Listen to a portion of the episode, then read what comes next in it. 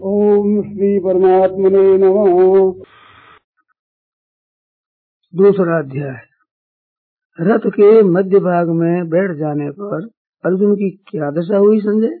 संजय बोले, राजन, जो बड़े उत्साह से युद्ध करने आए थे, कायरता का जिनके नेत्रों में इतना जल छा गया था कि देखने में असमत हो रहे थे और विषाद कर रहे थे।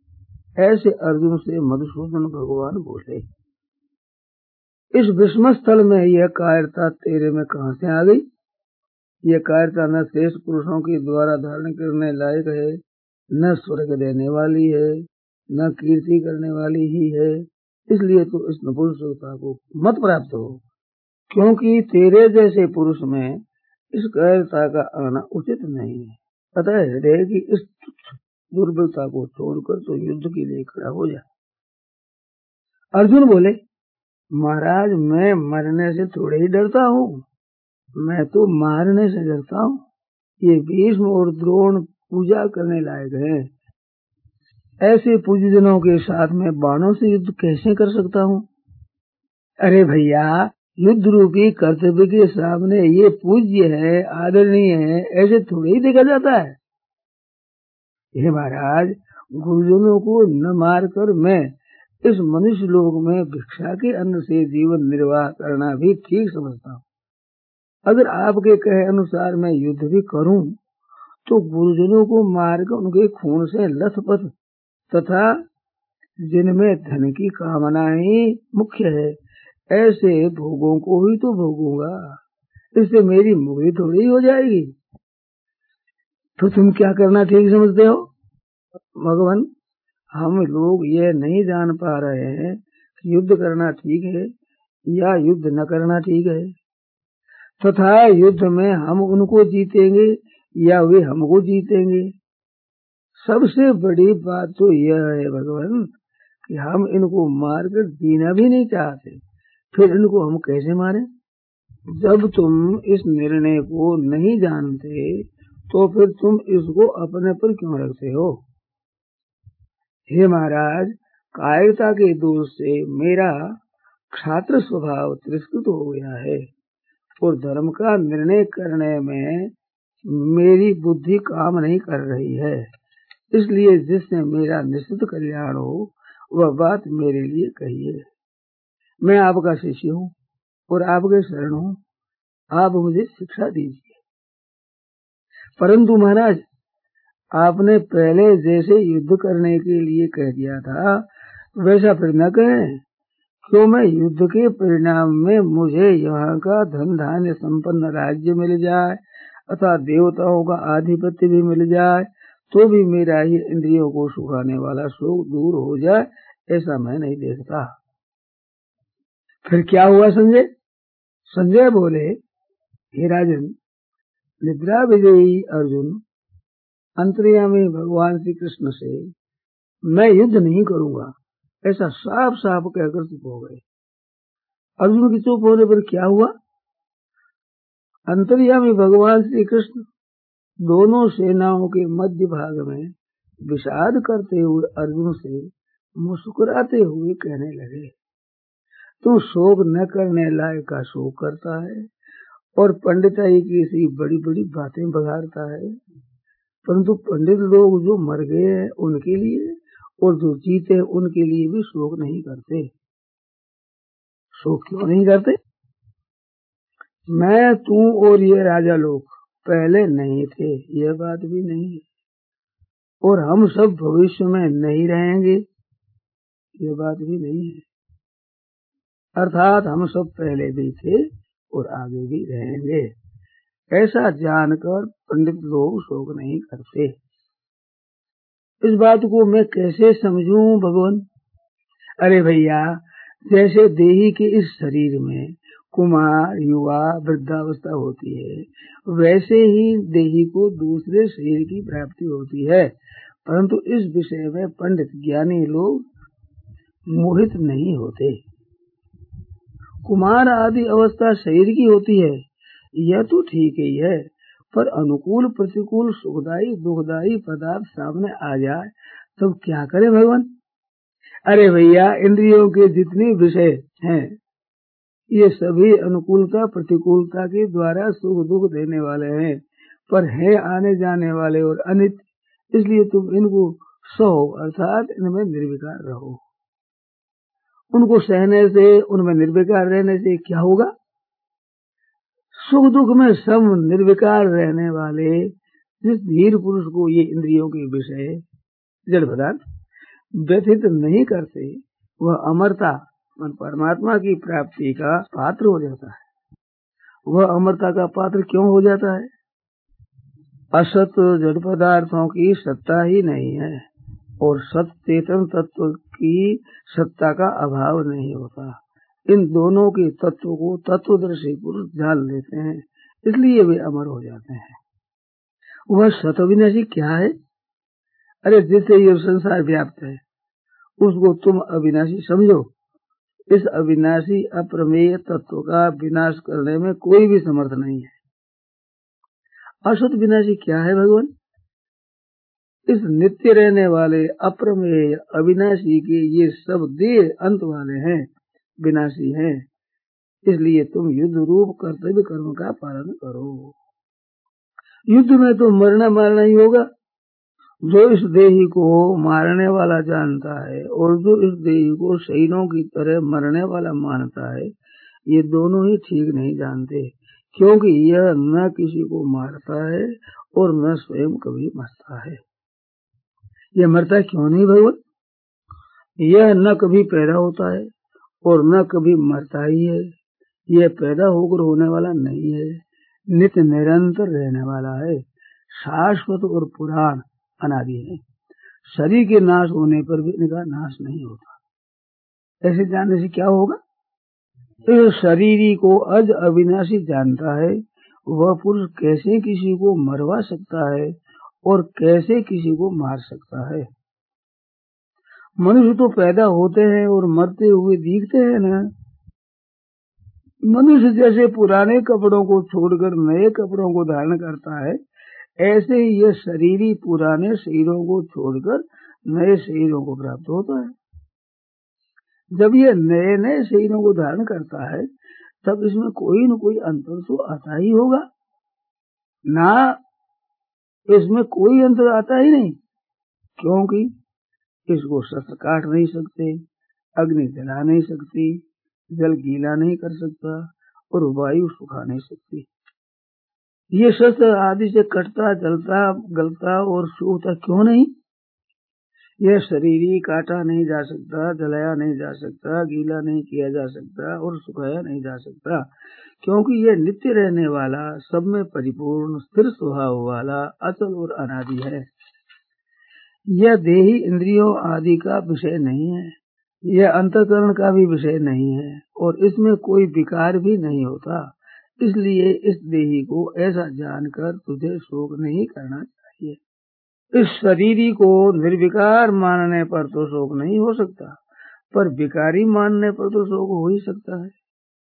अरे भैया, अगर तू इस शरीरी को नित्य पैदा होने वाला और नित्य मरने वाला माने तो भी तुझे शोक नहीं हो सकता, क्योंकि नियम के अनुसार पैदा हुए की निश्चित मृत्यु होगी और मरे हुआ का निश्चित ही जन्म होगा।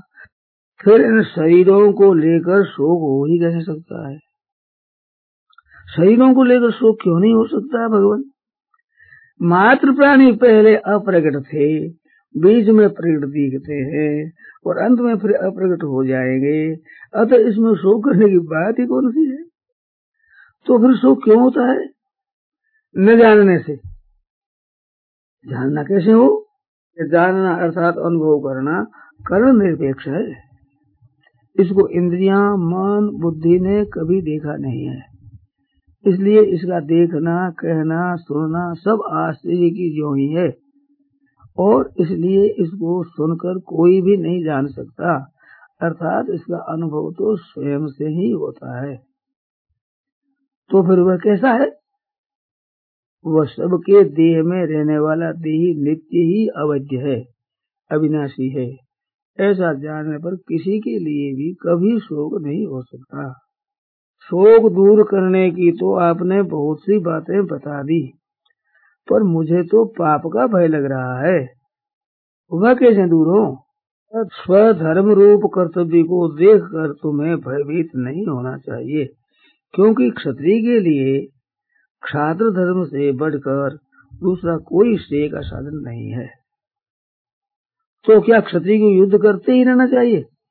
नहीं भैया, जो युद्ध आपसे आप प्राप्त हो जाए, सामने आ जाए, वह युद्ध तो क्षत्रिय के लिए स्वर्ग जाने का खुला दरवाज़ा है। ऐसा युद्ध जिन क्षत्रियो को प्राप्त है, वे ही वास्तव में सुखी है। ऐसे अनायास प्राप्त युद्ध को मैं न करूँ तो। अगर तू ऐसे धर्म में युद्ध नहीं करेगा तो तेरे छात्र धर्म का और तेरी कीर्ति का नाश होगा, तथा तेरे को कर्तव्य पालन न करने का पाप लगेगा। अपकीर्ति से क्या होगा? अरे भैया, तू युद्ध नहीं करेगा तो सभी मनुष्य तेरी बहुत दिनों तक रहने वाली अपकीर्ति का कथन करेंगे। और आदरणीय सम्माननीय पुरुष के लिए अपकीर्ति मृत्यु से भी बढ़कर दुखदायी होती है। और देख, जिन महारथियों की दृष्टि में तू श्रेष्ठ माना गया है, उनकी दृष्टि में तू तुच्छता को प्राप्त हो जाएगा। और वे महारथी तेरे को मरने के भय के कारण युद्ध से उपरत हुआ मानेंगे। तो फिर क्या होगा भगवान? फिर तो बहुत ही भयंकर बात होगी कि तेरे शत्रुओं को बैर भाव निकालने का मौका मिल जाएगा। तेरी सामर्थ्य की निंदा करते हुए तुझे न कहने लायक तिरस्कृत वचन कहेंगे। उससे बढ़कर और दुख क्या होगा? अगर मैं युद्ध करूँ तो? युद्ध करते हुए अगर तू मर जाएगा तो तुझे स्वर्ग मिल जाएगा। अगर तू युद्ध में जीत जाएगा तो तुझे पृथ्वी का राज्य मिल जाएगा। अतः तू युद्ध का निश्चय करके खड़ा हो जा। परंतु भगवान, अगर मैं इनके मारने के लिए खड़ा हो जाऊँ तो मेरे को पाप ही तो लगेगा। नहीं, तू जय पराजय, लाभ हानि और सुख दुख में सम होकर युद्ध कर, फिर तुझे पाप नहीं लगेगा। तो फिर युद्ध कैसे करना चाहिए भगवान? समता अर्थात संबुद्धि रखकर समुद्धि कैसे रखी जाए भगवान? यह समुद्धि की बात तो मैंने पहले सांख्य सिद्धांत में कह दी है। अब तो इसको मेरे से योग के विषय में सुन। जिस समुद्धि से योग युक्त हुआ तो संपूर्ण कर्म बंधनों से रहित हो जाएगा। समुद्धि की और क्या महिमा है? इस समुद्धि के आरंभ मात्र का भी नाश नहीं होता। इसके अनुष्ठान का कभी उल्टा फल नहीं होता। और इसका थोड़ा सा भी अनुष्ठान महान बल से रक्षा कर देता है। जो समबुद्धि की आपने इतनी महिमा गाई है, उसको प्राप्त करने का उपाय क्या है?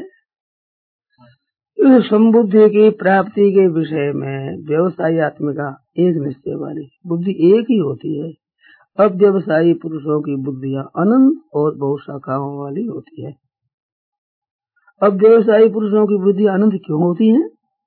जो कामनाओं में तन्मय हो रहे हैं, स्वर्ग को ही श्रेष्ठ मानने वाले हैं, वेदों में कहे हुए सकाम कर्मों में ही प्रीति रखने वाले हैं, भोगों के सिवाय और कुछ है ही नहीं, ऐसा कहने वाले हैं। वे बेसमझ पुरुष इस पुष्पित वाणी को कहा करते हैं कि जन्म रूप कर्म फल देने वाली तथा भोग और ऐश्वर्य की प्राप्ति के लिए बहुत सी क्रियाओं का वर्णन करने वाली है। परमात्मा में लगने में खास बाधा क्या है? कि भोग और संग्रह में आसक्ति होने के कारण ही उनकी परमात्मा में एक निश्चय वाली बुद्धि नहीं होती। मेरे को क्या करना चाहिए? तीनों गुणों के कार्य संसार का वर्णन करने वाले वेदों से, अर्थात वेदों में कहे हुए सकाम कर्मों से तू रहित हो जा।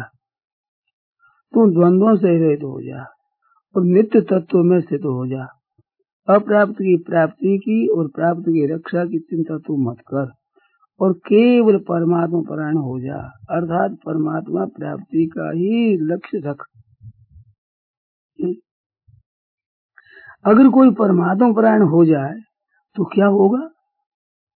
जैसे बड़े भारी जलाशय के प्राप्त होने पर छोटे सरोवरों का कोई महत्व ही नहीं रहता, ज़रूरत नहीं रहती। ऐसे ही वेदों के, शास्त्रों के तात्पर्य को जानने वाले तत्व की जीवन मुक्त महापुरुष की दृष्टि में किसी भोग का महत्व नहीं रहता। ऐसी स्थिति को प्राप्त करने का और भी कोई प्रकार है? हाँ कर्म योग है। अपने कर्तव्य का पालन करना और फल की इच्छा न रखना तथा कर्म करने वाले साधनों में भी ममता न रखना। और मैं कर्म करूँ ही क्यों? कर्म न करने का विचार कभी मत करना। तो फिर कर्म कैसे करें? सिद्धि असिद्धि में सम होना योग कहलाता है। इसलिए तुम तो फल और आशयता त्याग करके योग संभाव में स्थित होकर कर्म कर। अगर योग और समता में स्थित होकर कर्म न करूँ तो इस समता के बिना कर्म अत्यंत ही निकृष्ट है। अतः संबुद्धि का ही आश्रय ले, क्योंकि फल की इच्छा वाले कृपण है, अर्थात फल के गुलाम है। फल की इच्छा वाले कृपण है तो श्रेष्ठ कौन है? संबुद्धि से युक्त मनुष्य इस जीवित अवस्था में ही पाप पुण्य से रहित हो जाता है। इसलिए तुम समता में ही स्थित हो जा, क्योंकि कर्मों में समता ही कुशलता है। समता कुशलता क्यों है भगवान? संबुद्धि से युक्त मनीषी मनुष्य कर्मजन्य फल का त्याग करके और जन्म रूप बंधन सहित होकर अनामय मानो निर्विकार पद को प्राप्त हो जाते हैं। यह मैं कब समझूं कि मैंने कर्मजन्य फल का त्याग कर दिया?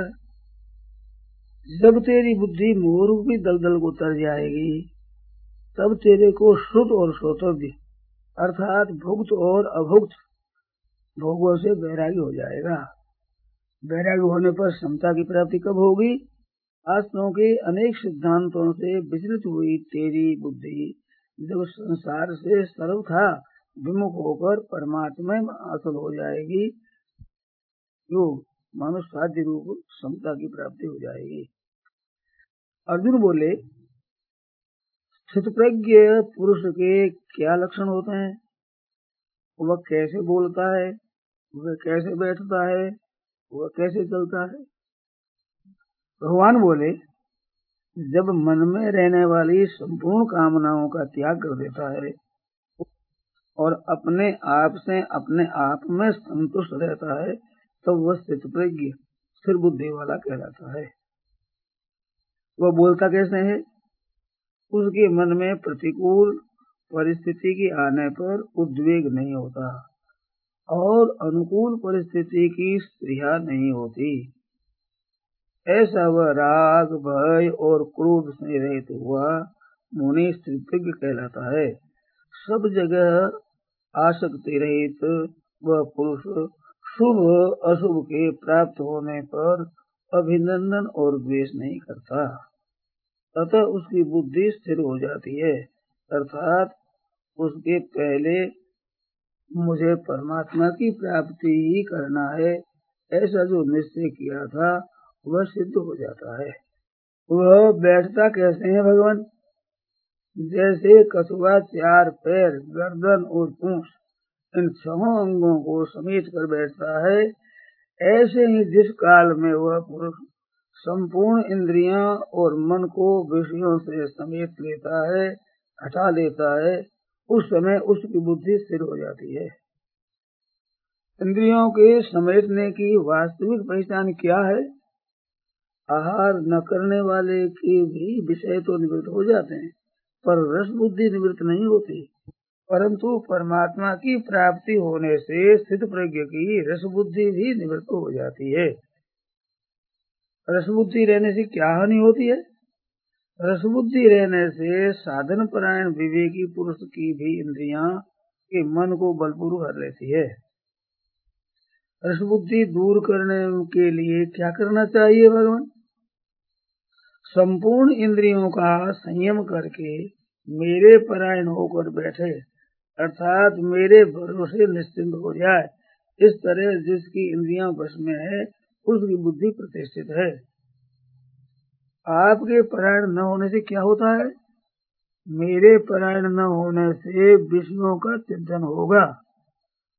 विषयों के चिंतन से क्या होगा? मनुष्य जिन विषयों का चिंतन करता है, उसकी उन विषयों में आसक्ति हो जाएगी। आसक्ति होने से क्या होगा? उन विषयों को प्राप्त करने की कामना पैदा हो जाएगी। कामना पैदा होने से क्या होगा? पदार्थों की कामना पूर्ति में बाधा पड़ने पर क्रोध आ जाएगा। क्रोध में क्या होगा? क्रोध के आने पर समूह हो जाएगा, मूर्ता छा जाएगी। मूर्ता छा जाने से क्या होगा? पहले की हुए निश्चय की स्मृति नष्ट हो जाएगी, अर्थात पहले के हुए विचार को भूल जाएगा। स्मृति नष्ट होने पर क्या होगा?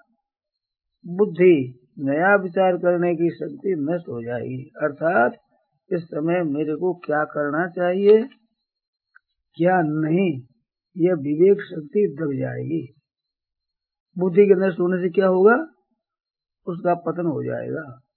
तो फिर पतन किसका नहीं होता भगवान? वशीभूत अंतकरण वाला पुरुष राग द्वेष रहित और अपने वशीभूत इंद्रियों के द्वारा विषयों का आचरण सेवन करता हुआ भी प्रसन्नता को प्राप्त होता है और उस प्रसन्न चित्त वाले पुरुष के संपूर्ण दुखों का नाश हो जाता है तथा उसकी बुद्धि बहुत जल्दी परमात्मा में स्थिर हो जाती है। बुद्धि स्थिर किसकी नहीं होती? असंयमी की, व्यवसायत्मिका एक निश्चय वाली बुद्धि नहीं होती। व्यवसायत्मिका बुद्धि न होने से मुझे अपने कर्तव्य का पालन करना है।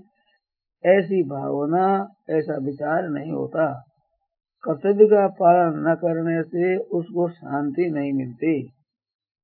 फिर अशांत पुरुष को सुख भी कैसे मिल सकता है?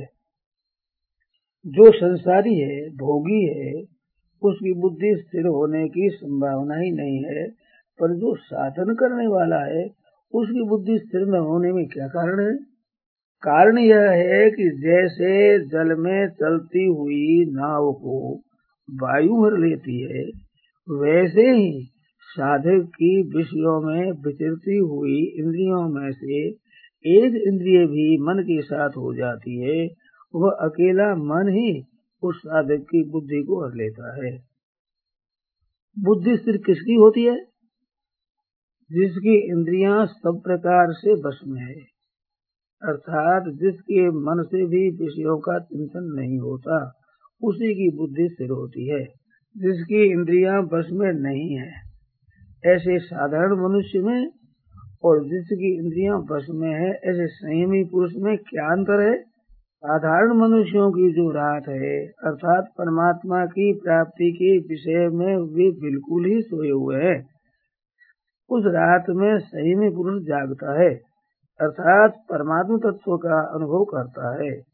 और जिसमें मनुष्य जागते हैं, अर्थात भोग भोगने में और संग्रह करने में बड़े सावधान सदिग रहते हैं, वह तो परमात्मा को जानने वाले मननशील पुरुष की दृष्टि में रात है, अंधेरा है।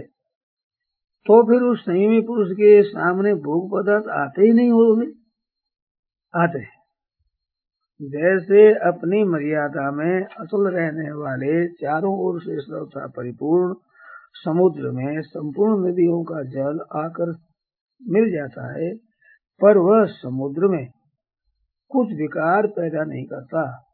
ऐसे ही उस संयमी पुरुष के सामने संसार के सभी भोग आते हैं, पर उसमें कोई विकार पैदा नहीं कर सकते। ऐसा पुरुष शांति को अर्थात परमात्मा तत्व को प्राप्त हो जाता है। संयमी को तो शांति प्राप्त हो जाती है, पर असंयम को भी शांति प्राप्त कैसे हो? असंयमी को संयम से ही शांति प्राप्ति होगी, जो संपूर्ण कामनाओं का तथा स्पृहा का त्याग करके अहंता ममता रहित हो जाता है, उसको शांति मिलती है। अहंता ममता रहित होने पर उसकी स्थिति कहाँ होती है? उसकी स्थिति परमात्मा में होती है। यही ब्राह्मी स्थिति है। इसको प्राप्त होने पर मनुष्य मोहित नहीं होता। इस ब्राह्मी स्थिति में अंतकाल में भी स्थिति हो जाए, अर्थात अंतकाल में भी अहंता ममता रहित हो जाए तो वह निर्वाण, शांत ब्रह्म को प्राप्त हो जाता है।